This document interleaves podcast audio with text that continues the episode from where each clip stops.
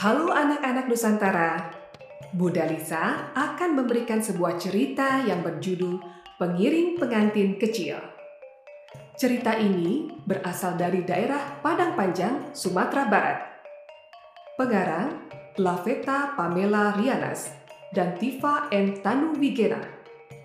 Penerbit Litera Foundation dan The Asia Foundation. Rena dan orang tuanya menghadiri pesta pernikahan Teta Yusni. Teta Yusni adalah sepupu Rena. Bunda Rena dan Ibu Teta Yusni beradik kakak. Saudara Rena yang berada di rantau pun berdatangan.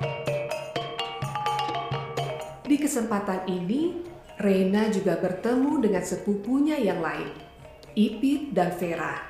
Wah, senangnya Rena mengajak mereka bermain.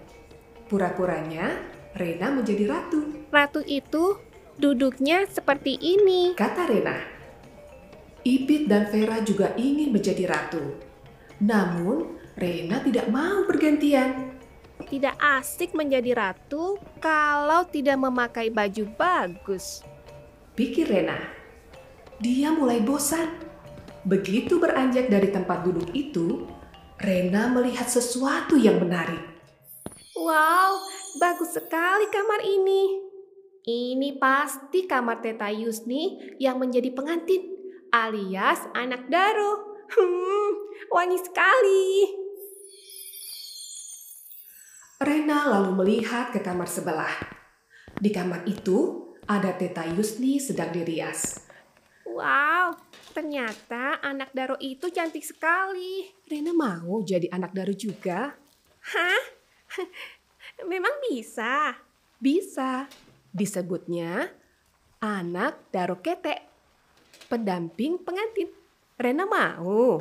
Tanya Teta lagi. Tentu saja Rena mau. Rena, terdengar bunda memanggil. Di kamar depan, ibu dan kerabat perempuan lainnya juga sedang berdandan. Oh, kok Bunda juga berdandan? Rena heran melihat bunda. Memangnya Bunda menjadi anak Daro Ketek? Tentu tidak. Hanya anak-anak yang boleh jadi anak daru ketek. Jawab bunda. Bunda menjadi pasumandan, yaitu pengawal pengantin. Bunda menjelaskan. Jadi, selama satu hari, anak daru diperlakukan seperti seorang ratu.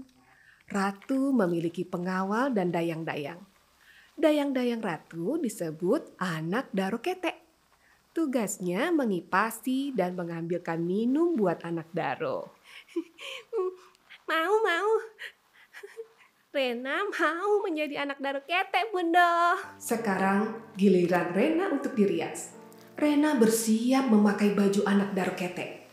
Namun, baju itu tidak muat di badannya.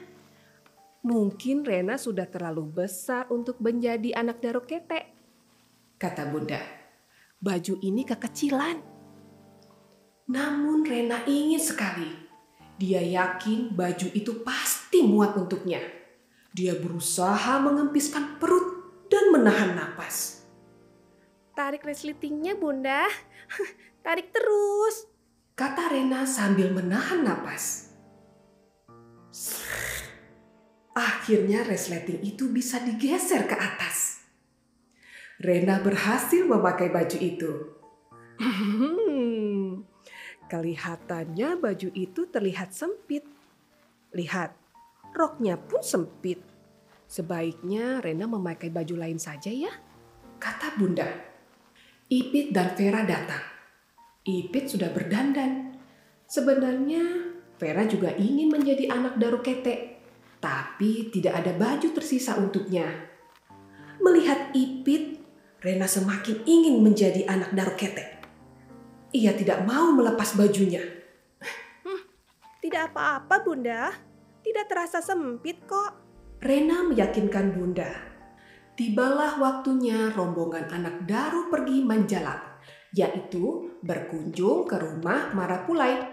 Marapulai itu sebutan untuk pengantin laki-laki anak Daro Ketek berjalan di barisan terdepan. Dum, dum, dum, trak, dum, dum, dum, trak, teng, teng, teng, teng, dum, dum. Gendang dan talempong telah dimainkan. Itu pertanda dimulainya arak-arakan anak Daro. Uh, memakai baju sempit itu ternyata merepotkan. Kadang roknya tertarik ke atas begitu saja dengan susah payah, Rena berjalan lambat-lambat. Tidak berhasil dia mengejar langkah Ipit. Wah, banyak sekali makanan di rumah Marapulai. Ada rendang paru, dendeng, gajebo, salalawak, lapek koci. Hmm, semua itu makanan favorit Rena. Namun, sekarang belum waktunya makan. Mereka terlebih dahulu harus mendengarkan perwakilan tuan rumah dan perwakilan rombongan berbalas pantun. Aduh, rasanya lama sekali. Rena sibuk menukar posisi duduk. Ketika mereka dipersilakan makan, Rena semakin tidak nyaman. Bagaimana cara dia makan? Perut tertekan baju sempit dan napasnya sesak. Padahal Rena sudah lapar. Bagaimana ini? Tiba-tiba Rena punya ide. Baju anak daru ketek lebih pas dipakai Vera. Rena lega, dia bisa makan sekarang.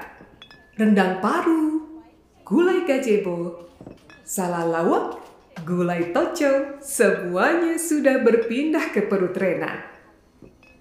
Akhirnya, rombongan anak Daro pulang dengan perasaan senang. Jalan Rena tetap pelan. Namun, kali ini bukan karena bajunya yang sempit, melainkan karena kekenyangan.